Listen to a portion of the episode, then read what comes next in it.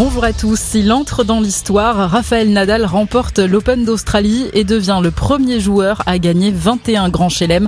L'Espagnol a battu le numéro 2 mondial Danil Medvedev au terme d'un match fou qui aura duré plus de 5 heures. Mené 2-7 à 0, Raphaël Nadal est revenu pour aller chercher la victoire.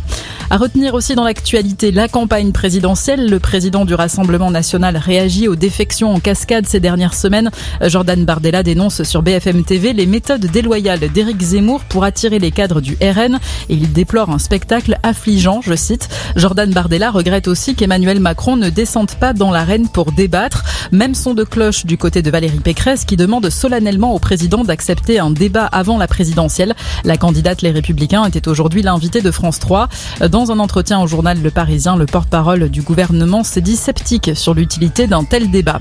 La dose de rappel devient obligatoire pour les soignants et les pompiers à partir d'aujourd'hui, sous peine d'être suspendus. Les premières sanctions vont être prises contre les professionnels qui ont été vaccinés il y a plus de 7 mois et qui n'ont pas effectué leur troisième injection.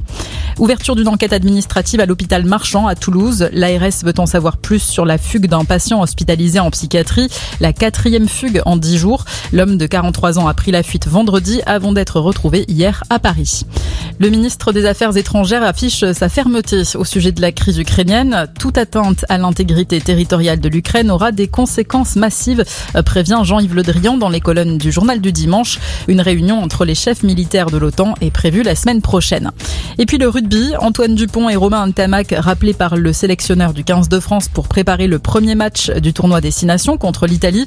Positif au Covid la semaine dernière, les deux joueurs étaient absents du stage de préparation. Sur les terrains, la suite de la 16e journée de top 14. Pau joue contre Clermont à 18h. Et puis ce soir, le Stade français reçoit Toulon à 21h. Bon après-midi à tous.